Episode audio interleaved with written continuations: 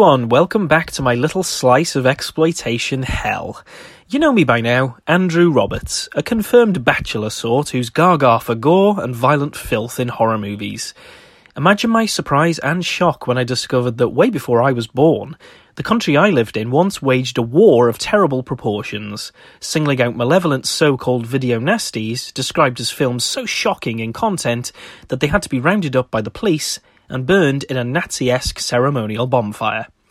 I couldn't quite believe that it happened, but it is in fact sadly true.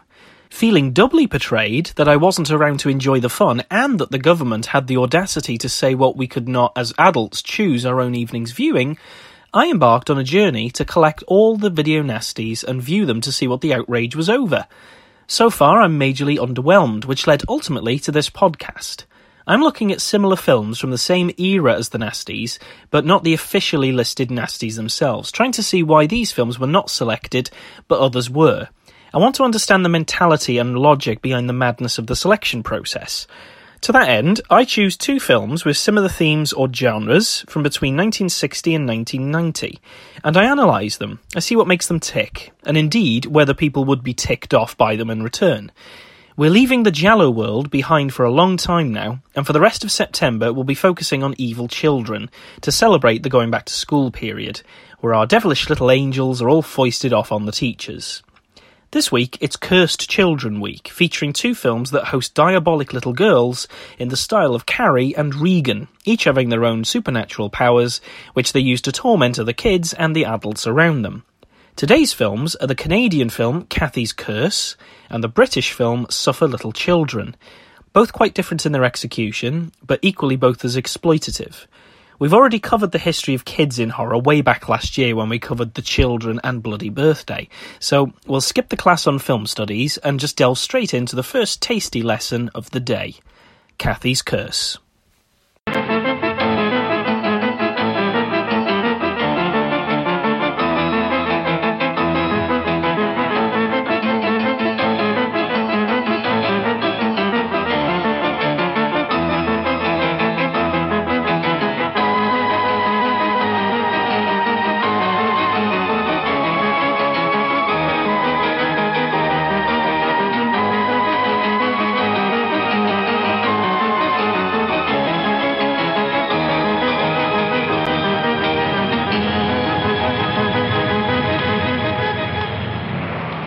1940s, a mother of two steals away from her house with her five year old son George in tow, abandoning both her husband and daughter Laura.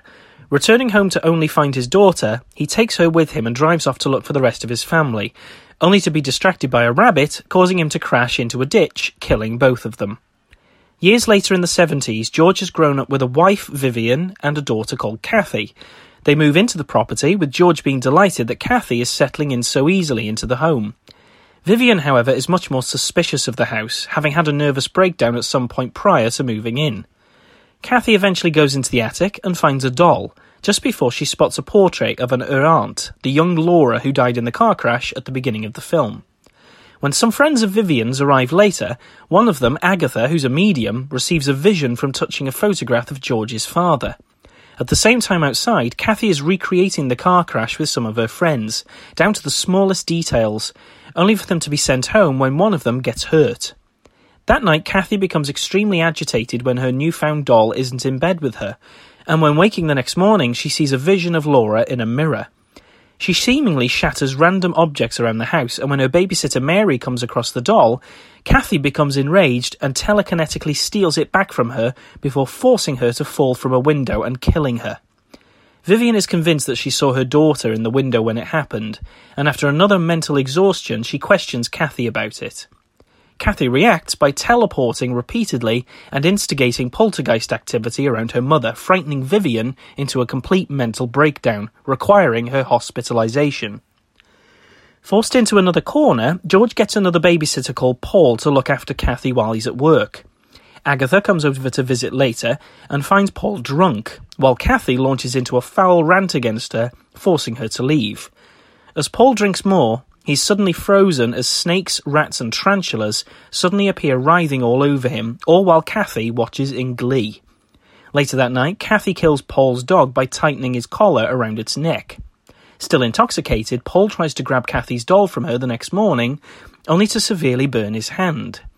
Agatha, meanwhile, phones Vivian and goes to see her at the house, only to encounter Cathy, who's feigned her mother's identity.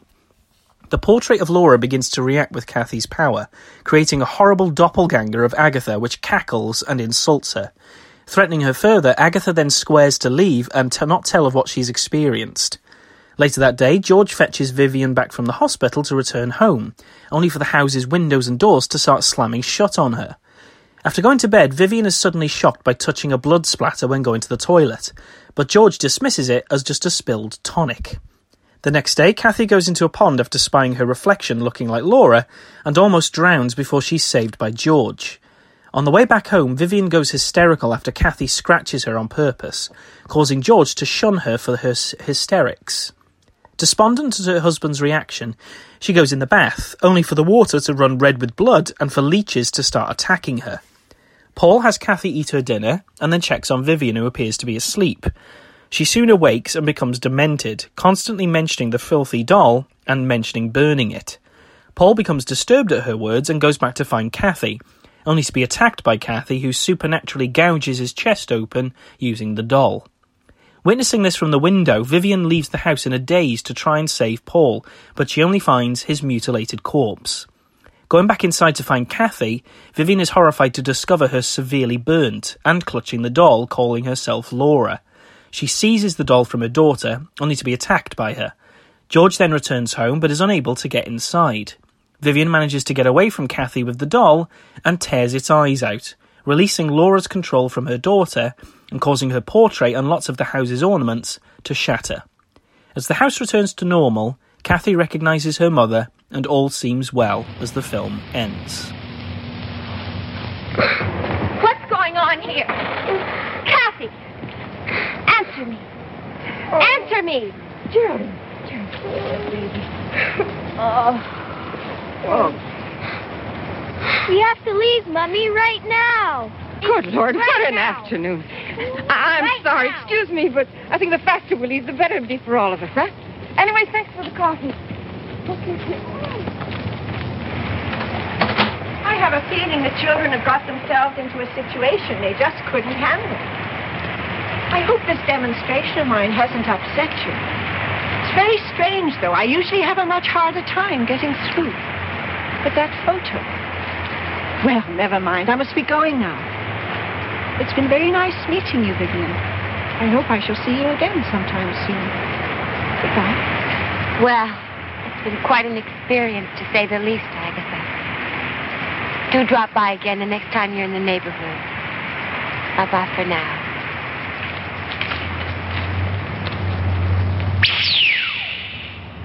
Cathy, are you going to tell me what went on here?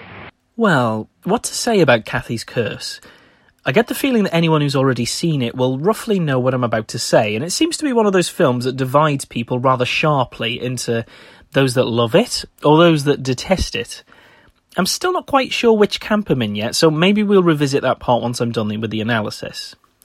It's a Canadian picture that was released in the late 70s, quite a while after The Exorcist had haunted us in 1973, and just a mere year after Brian De Palma's telekinetic shocker, Carrie. It's immediately apparent, though, from the first frame, that Eddy Matalon's film takes a very different approach to the subject matter of possessed girls. We have a flashback to the 40s where a man called Gimbal finds his daughter Laura alone when he returns home, apparently after his wife Joanne has ran out on him with their son George. After making a sniping remark at his wife's behaviour, Your mother's a bitch. She'll pay for what she did to you. He takes young Laura away in his car, only to swerve when a rabbit flings across the road, crashing into a tree, whereupon the car is quickly wreathed in fire, killing the pair. This opening sequence, while very short, is rather symptomatic of what's in store for us with the entire film. It's clod-hoppingly inept. The first element is the way that the film is shot. The picture is incredibly lousy, boasting an efflorescence of murky greens and browns, almost like the film stock was dipped in a particularly stagnant pond. The image is frequently dark, and the editing is rather jarring and quite amateur in nature. The editing process itself isn't necessarily a major issue, but the combination of the bad picture makes the film feel like a massive chore to watch. What's also a chore is the film's storyline, which is so devoid of either narrative fulfillment or any explanation of why we see what we do. For example, it quickly becomes apparent that little Cathy is possessed by the spirit of Laura, seemingly out of sheer anger at her haphazardly accomplished death. This is all fine and dandy, but was Laura ever supernaturally gifted? Was she a problem child? Why did Laura's mother even abandon her? Why would Joanne pay for what she did to Laura? I mean, so much is unexplained that it really defies reason why a little girl's spirit would return 30 years later to inflict random supernatural hauntings on a bunch of random family members later on in the bloodline. More to the matter is the fetter of Cathy's powers. It seems alternately that her portrait has something to do with the possession, and then sometimes her doll. I mean, her doll clearly should be the conduit, since its destruction, i.e., gentle removal of the eyes, causes the curse to be lifted, but then why does her portrait shatter? There's a real blend of mixed messages on Laura's character, which can be blamed on the characters themselves, which we'll get onto in a moment, but ultimately, there's just very little explanation for lots of things. Agatha, too, arrives at a couple of points in the film, but then she just disappears after suffering a particularly intense fright from Cathy's doings. Why is she even introduced if she's just going to be thrown away? Why is Paul treated well at certain moments, but then terrorised at others? How does Vivian know that the doll's destruction is the key? How does George not notice the things that are going awry, including one of his favourite statues being broken? Why would his mother have a thick, viscous red tonic in the closet? And for the more purposes, why is it still there? What kind of hospital allows an institutionalisation for just a few days? I mean, there's so many questions that are left unsolved in Cathy's Curse that it's practically a special feature of this particular film. Christopher Nolan would spin in his grave, if he was indeed deceased, that is. The characters are one of the other film's problems. They all act so bizarrely. Not only the acting styles all over the place, ranging from the relatively creepy and deadpan Cathy to the uncomfortable rhythmic staccato delivery of Vivian, but their behaviour too is just unnatural. I mean, let's take the god awful Agatha, who's having a violent, frightful vision of the car crash and speaking in devilish tones, only to then quite casually stand up and thank Vivian for the tea and company before buggering off.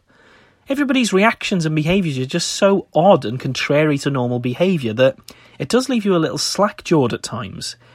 After having a violent attack from blood and leeches, Vivian then somehow manages to go to sleep rather soundly while Paul goes from being a drunk to frozen still when phantom creepy crawlies emerge all over him, which is perfectly reasonable, until he starts moving again halfway through the ordeal for no reason, despite still being covered.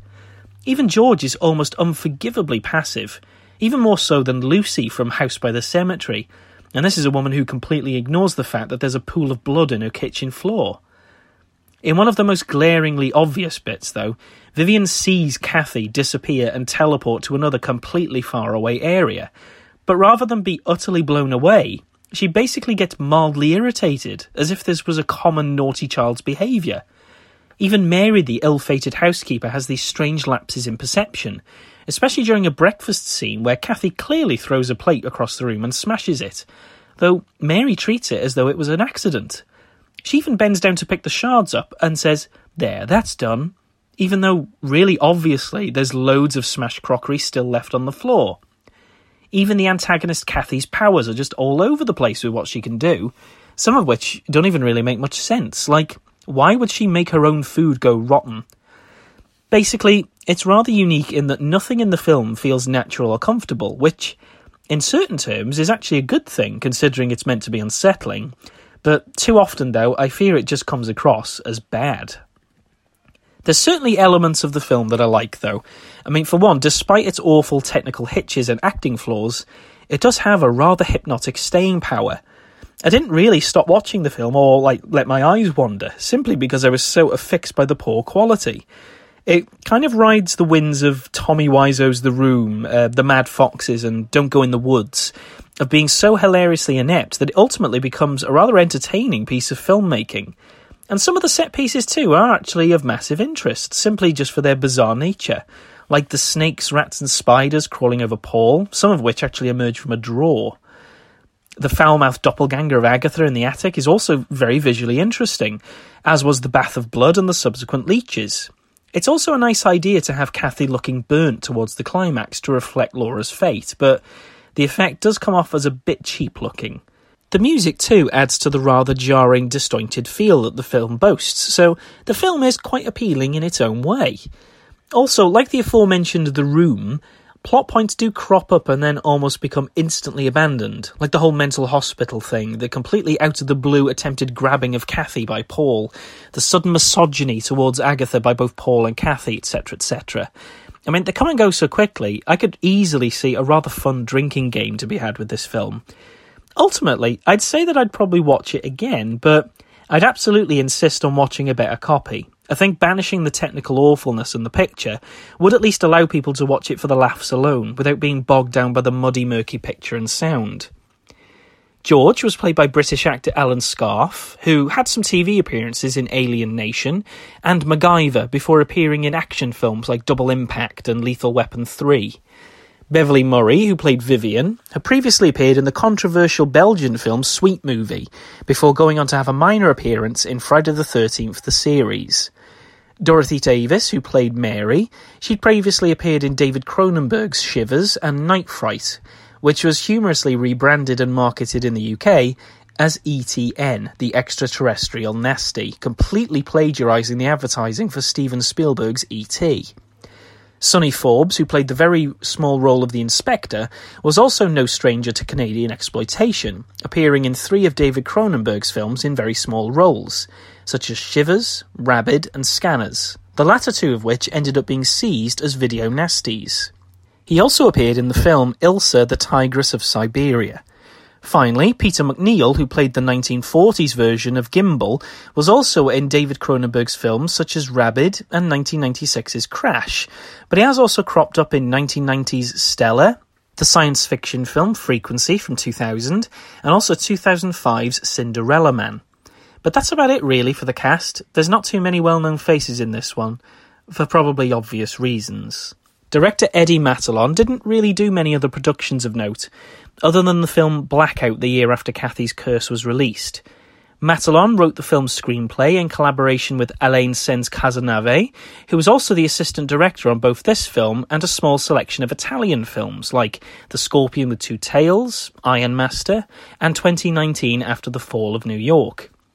Cinematographer Jean Jacques Tarbet was basically a pornographic cameraman whose other works were almost fully in that genre. That might account for some of the weirdness of the shots, since he's actually got no naked subjects to focus on in this film. The editing on the film is also a good example of too many cooks spoil the broth, as three people worked in this department on the film. The first, Laurent Quaglio, mainly went on to sound editing in his later career, working on The Ninth Gate and March of the Penguins. The others, Pierre Rose and Micheline Thuan, did virtually nothing else. Finally, the makeup artist Julia Grundy had only three credits to her name, one of which was the 1973 thriller The Pyx, with Karen Black and Christopher Plummer. But that's pretty much it for the crew, too. This is a really low budget effort with very little in the way of star treatment. The film debuted in 1977 in Canadian and French cinemas to a rather mild response, and mostly getting negative reviews.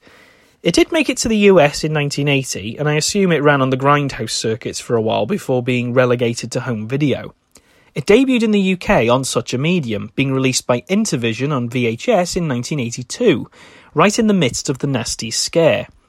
This is quite interesting, as Intervision were already up shit creek for releasing loads of the video nasties, like Cannibal Man and Expose, so Cathy's Curse would certainly have warranted at least a cursory examination.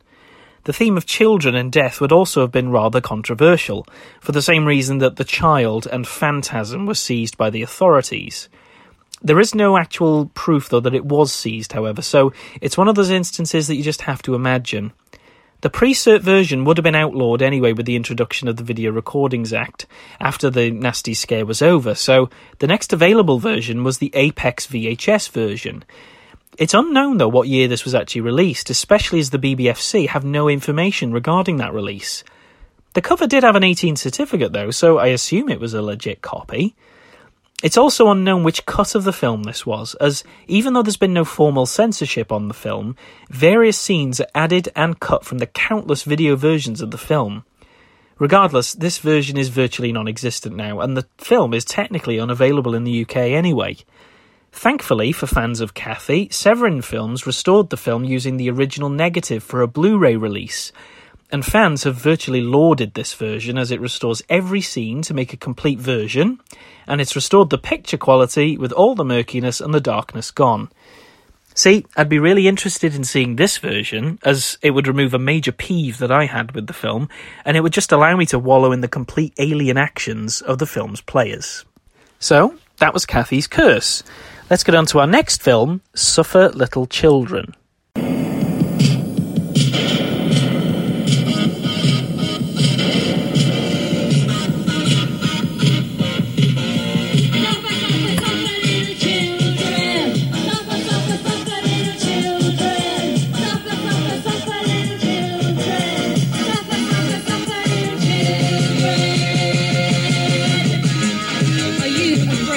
Close your eyes tonight? I'm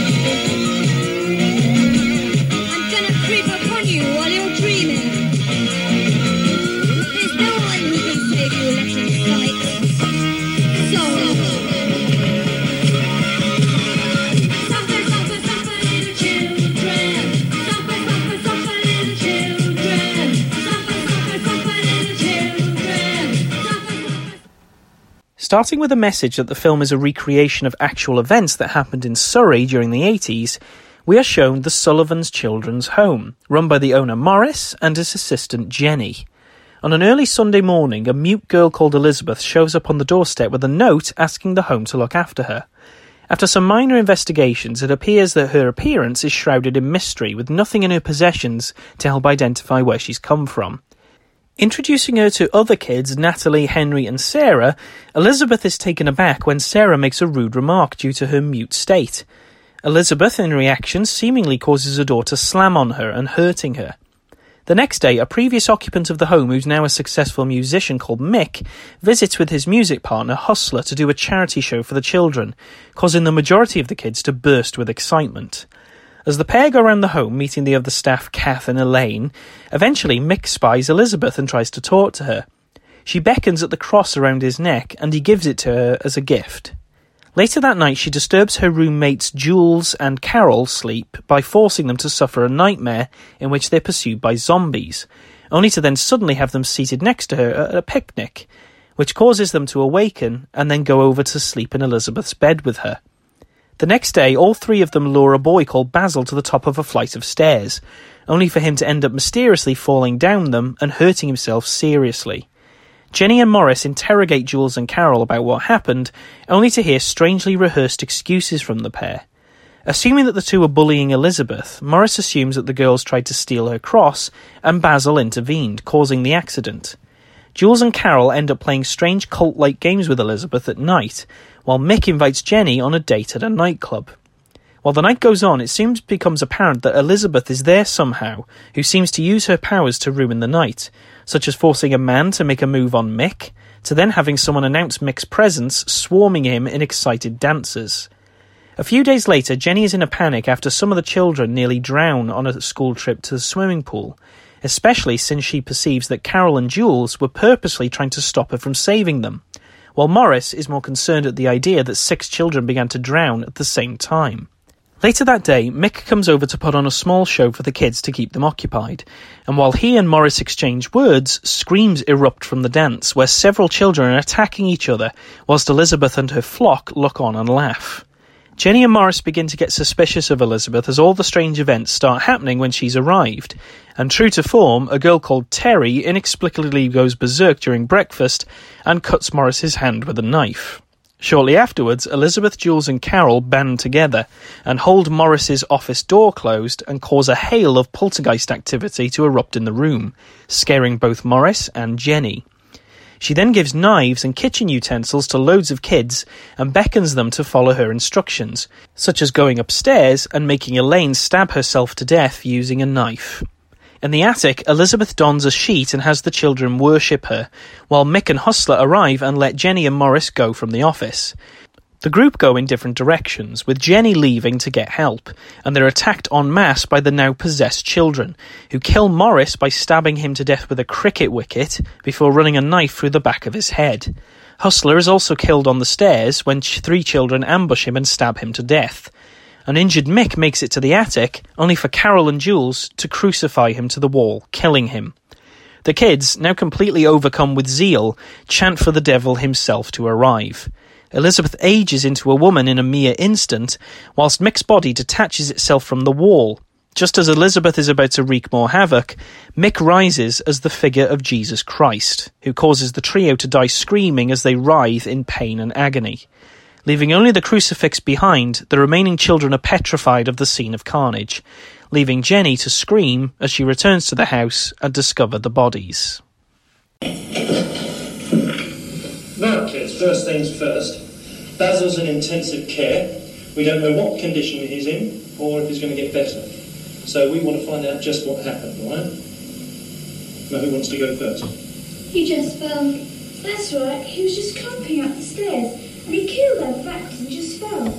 Honest, Morris, really? Wait a minute. One minute he's all right going up the stairs, the next thing he just falls down again. Is that what you're trying to tell me? Yeah, that's dead right, Morris. It's the truth, Morris, promise. No, kids, I have to admit that I'm a bit surprised. Why's that, Jenny? Okay, I'll tell you why I'm surprised. First I see Basil at the bottom of the stairs. Then I see Elizabeth at the top. And suddenly I see you two appear. Fair enough. Accidents do happen. But the way you, both of you, are trying to pass it off so glibly, well, quite frankly, it makes me a bit suspicious. Yeah, I know just what she means, kids. There's something about your attitude that uh, suddenly makes me think you're all rehearsed with your answers. That's not fair. We haven't done anything. You haven't been in trouble before. Yeah, you can't blame us for what happened to Basil. Until you mentioned it, there was no question of blaming anyone. The way you two are talking, it sounds as if you've got something to hide. What is this? First you try and find out what happened to Basil, and when we tell you, you try to stick the blame on us. Yeah, you better be careful with your accusations, Morris. Listen, miss, you just remember where you are. And I won't have any lip from either of you. So get that into your heads right from the start. And if you decide to stick together with your answers, then we'll just have to find a way to separate you all. Maybe that way we can avoid accusations and tempers. Oh, I know, we'll have a written statement. Yeah, I do. Come on, straight out. You can't believe each other. Now, let's see what you come up with when you're not listening to one another, and I don't want to hear a single word from either one of you. All right? Oh Just when you think you've seen it all. After watching Suffer Little Children, I was half tempted to retitle this episode as Really Inept Cursed Children Films, as I seem to have inadvertently placed two clunkers together in the same episode, but of course, let's just try to be professional and soldier on. It's immediately apparent that Suffer Little Children is not going to be a thing of great beauty. It's one of those few ambitious horror projects that's completely shot on video. Stuff like Sledgehammer, 1989's Things, uh, 555, Blood Cult, and Boarding House all had the distinct feel of the VHS for good reason. All of these productions were shot on video, a term more specific and iconic of the 80s and 90s, whereby a crew would eschew the traditional method of having a full camera rig and crew and use instead a single camcorder or video camera that was most often handheld. Because of the cheap filming method, productions of this nature often end up being quite amateur in technique and execution, featuring undressed sets like people's houses or back gardens, very cheap special effects, and a surplus of outrageous content like nudity, gore, and sex to make up for the relative cheapness of the production. Nowadays, shot on video has kind of been assimilated into the found footage genre, with not as many shot on video examples that we used to have, but there are a few exceptions, like 2004's Bone Sickness or 2014's Uneasy Lies the Mind. The film began life, though, when the director Alan Briggs used to work as a music promoter for one of the UK's biggest music venues, the Brixton Academy in London. He eventually became one of the highest paid promoters in the UK until a divorce basically left him broke and without any income behind him. He remarried in the early 80s to a woman called Meg Shanks, who owned and ran a drama school with pupils ranging from the age of 8 all the way up to the age of 30. In nin- late 1982, Briggs decided to use the school to make a film for various reasons. First of which was to discover and showcase any talent in the children for future promotion. Secondly, Briggs's experience in promoting would help teach the school to sell similar projects in the future. And thirdly, they wanted to see if they could make some income from the project too. The script was not really written in a traditional sense, rather, it was devised, not unlike most drama schools, through trial and error and some discussions before acting it out. It took roughly 14 to 15 days to shoot the film on a budget of just £7,000. The house that was used was from a row of derelict terraced houses just around the corner from Meg Shanks's drama school. The house that was in the best condition had no staircase initially, until they basically tore one from next door and set it up in the house that they wanted to use. During the film's bloody climax, Briggs actually says that the children who were attacking the adults were having an amazing time and had a real lot of fun with the fake blood and gore. The parents too were very enthusiastic, such as driving the film crew around and paying for accommodation and food at hotels. In fact, this enthusiasm of the cast and crew is probably the only thing that holds Suffer Little Children together, as the film itself is just rather dull and tedious. This is down to several factors, really, which we'll go through in chunks. Firstly, the film quality lets it down majorly. I'm not usually bothered by shot on video stuff if the content and the shooting style is interesting, but Suffer Little Children is just rather basic when it comes to the shots. There's nothing really visually interesting, bar a few cliche compositions during the climactic worshipping sequence. The editing is also very cheap and amateurish, resulting in some quite jarring transitions and confusing narrative structures. The set is basically someone's house and garden, which isn't necessarily bad, but it's painfully obvious as it looks nothing like a children's home would.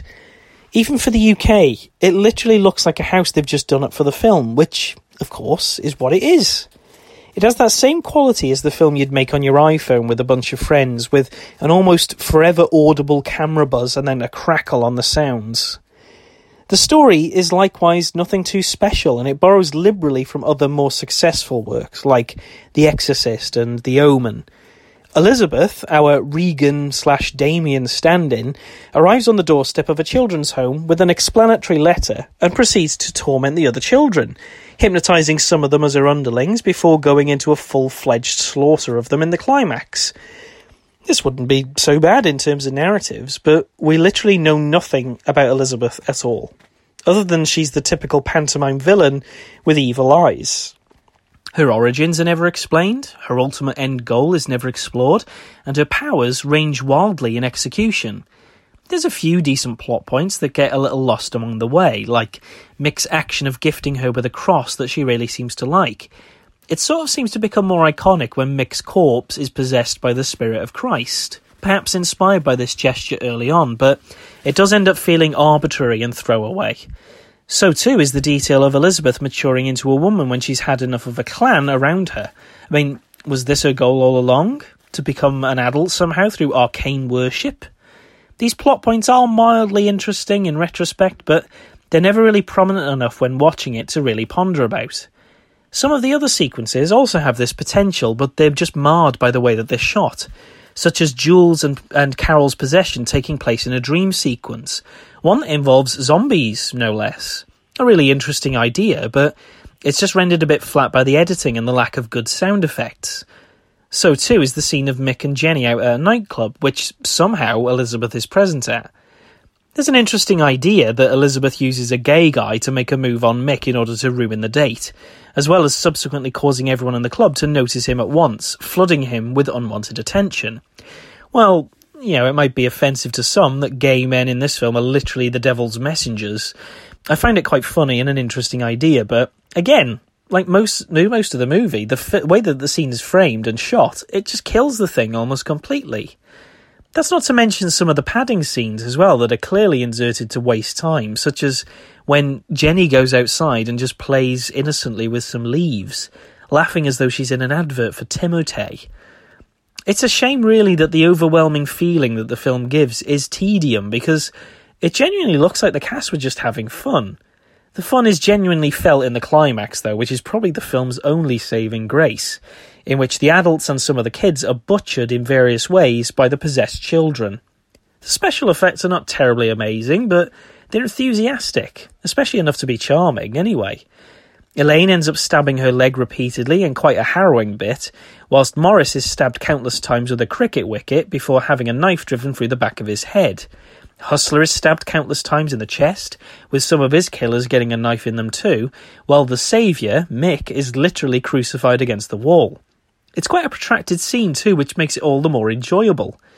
The subsequent scene, though, of Jesus Christ smiting down the infidels with holy light would be fun as well if it just didn't go on for so long. And we were treated to a very long, flashy strobe light sequence where Jules, Carol, and Elizabeth are writhing madly in pain as they're being killed by the Almighty. It is a rather disturbing effect, too. It just goes on for far too long, enough to kind of kill it. Still, not many horror films can boast that the Son of God literally turns up and kills the bad guys, so there's that at least.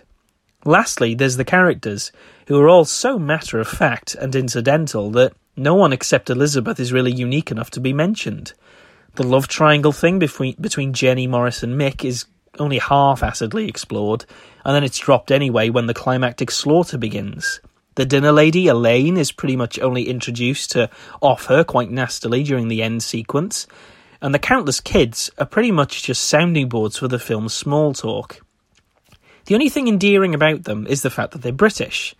It's just quite charming to have normal British characters in a horror film of this era, as it didn't really happen that often. And it's quite funny to hear all the classic telling off methods that adults use against kids in the UK, as well as the I don't know and nothing responses that kids give. It certainly reminds me of my childhood when I used to get into trouble. In closing, Suffer Little Children isn't really going to be winning any awards anytime soon, and it probably only still remains known to this day for its troubled release history, which we'll now get into because the film is also so obscure that none of the cast or crew did anything else. I mean, it's really quite extraordinary. Another potential reason about why people still remember this is actually the rather catchy theme tune. The film was picked up by a company called Films Galore, which was run by a rather dubious chap called George Goody, who apparently claimed to have visited aliens across the universe, and he also secretly harboured a desire to be Fagin from Oliver Twist, with child thieves as his underlings. By January 1983, during the peak of the Nasties scandal, I mean, they really should have known better. The film had a rough print done to submit to the BBFC, which was seen and returned with advice that to grant it an 18 certificate, the film required around two minutes of cuts. The owner of Films Galore, though, George Goody, went against the wishes of Alan Briggs and released an unfinished work print of the film without a BBFC certificate and without a final edit. Big no no. The few stores that took these copies began selling them under the counter, making sort of sleazy claims that they weren't l- legally allowed to sell them yet, but they were waiting for the right to be granted. The police, therefore, raided Films Galore in the same month and seized the master tapes, leading to a rather embittered battle between Films Galore and the DPP, who kept the tapes for several months. Not only was the Obscene Publications Act mentioned as being breached, but also the Protection of Children Act due to the scenes of violence involving children. Presumably, the unfinished work prints were also seized from the offending stores that had them.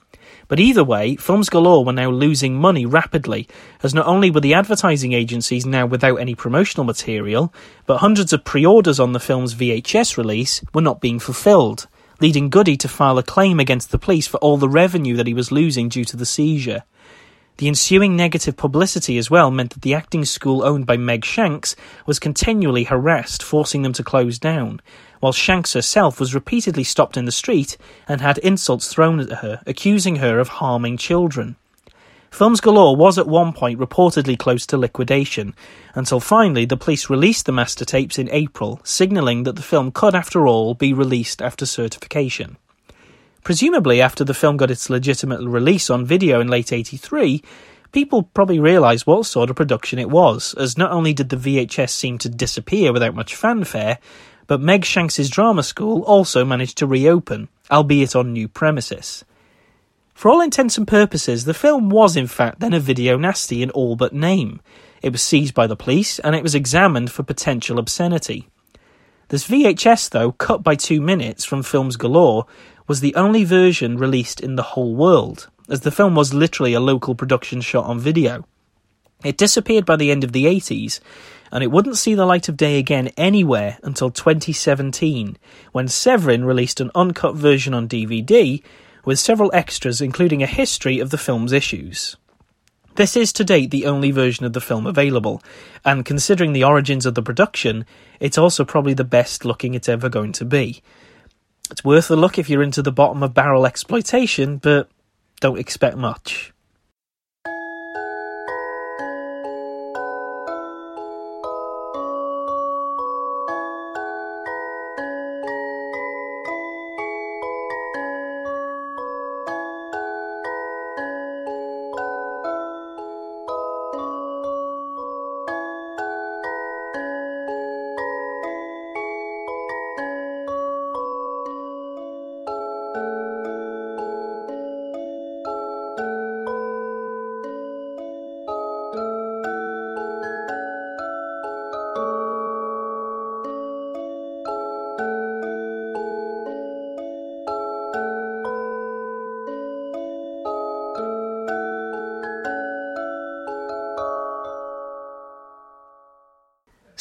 That was Suffer Little Children and the resounding end to our episode this week. Sorry that it was a little short, it's just that these two films were very, very, very tough to watch.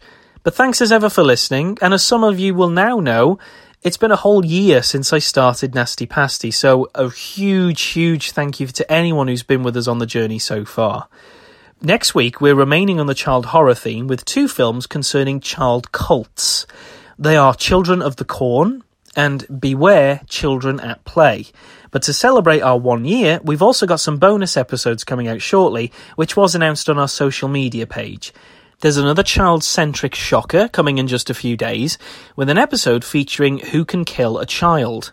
And we've got one of the minisodes coming back as well, focusing on black and white examples of the genres that we know and love today, where I'll be covering the Atomic Ant movie, Them.